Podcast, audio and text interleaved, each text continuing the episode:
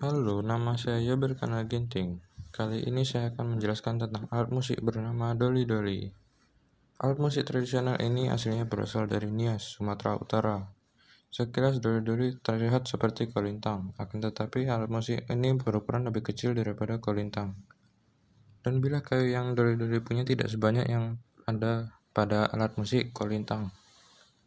Untuk memainkan doli-doli adalah dengan cara dipukul dengan menggunakan alat pemukul yang terbuat dari dua batang kayu.